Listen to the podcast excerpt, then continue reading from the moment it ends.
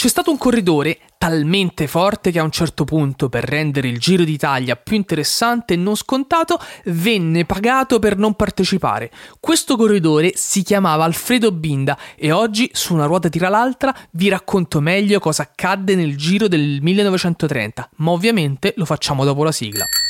Una ruota tira l'altra. Spiegami un po'. Una ruota tira l'altra. Forte. Una ruota tira l'altra. Ma davvero? Una ruota tira l'altra. Ma perché? Una ruota tira l'altra. Ma quando? Una ruota tira l'altra. Dai. Una ruota tira l'altra. Fede. Una ruota tira l'altra.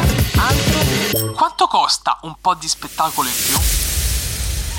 La motivazione fu semplice e sintetica. Bastarono infatti appena due parole. Manifesta superiorità. Ma davvero? In effetti Binda negli ultimi anni aveva sempre vinto, per ogni edizione del Giro, più della metà delle tappe e pare che all'epoca il direttore della Gazzetta dello Sport, che era Emilio Colombo, temesse che con Binda nel gruppo l'interesse per il Giro sarebbe precipitato. Spiegami un po'. Accadde allora che a Binda fu promesso un premio di 22.500 lire, la stessa identica cifra che avrebbe ricevuto il vincitore del Giro quell'anno, soltanto che Binda non doveva nemmeno salire in sella, doveva soltanto restarsene a casa. Bomba. Si tratta di una cifra importante per l'epoca e il corridore accetta. In realtà Binda vede un affare e anche un'opportunità. Non correre il giro significa potersi allenare per tentare l'avventura al Tour de France, dove parteciperà in veste di capitano dell'Italia perché in quegli anni al Tour si correva con le squadre nazionali. Ovviamente, come è facile immaginare, Binda inizia a vincere anche in Francia.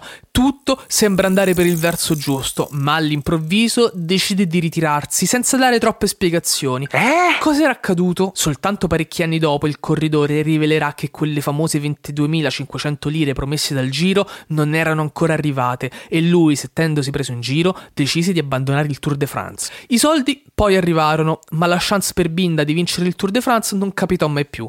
Vincerà ancora un giro tre anni più tardi e ancora oggi resta uno dei più grandi campioni della storia di questo sport, l'unico ad oggi a essere pregato per non partecipare e rendere il tutto più interessante e meno scontato. Viene da sorridere oggi pensando a quei tempi, ma scende pure qualche lacrima per non averli vissuti. Bello, bello.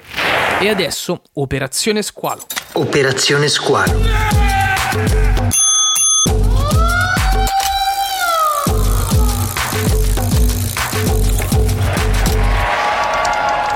La tappa a Lamporecchio era stata tutto sommato veloce e indolore, non c'erano grandi eventi o epiche cadute da ricordare e celebrare. Lì era diverso, in quel caso bisognava solo camminare e respirare l'aria, quel clima che lo stesso Nibali qualche anno addietro, ancor prima di diventare lo squalo, aveva respirato.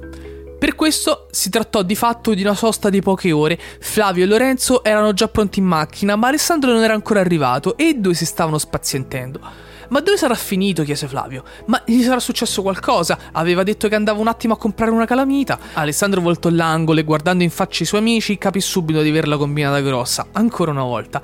È che la signora dell'alimentari è stata così carina che mi ha spiegato la ricetta dei brigidini di Lamporecchio. Sono biscotti tipici di qui e le ho pure fatto un video per il mio canale. Ha già 35 like. Ma come i biscotti? Ma non cercavi una calamita? disse Flavio. Eh, cercavo una calamita, infatti l'ho trovata. Nello stesso negozio che vende i biscotti, eh. Guarda, ti piace? È un delfino. L'ho preso apposta. Ma noi per tutto il viaggio faremo finta che è uno squalo. Come Nibali. Volete attaccarla davanti al cruscotto? Oh, beh, partiamo o no? Non vi sto nemmeno a chiedere dove andiamo. Tanto voi non me lo dite.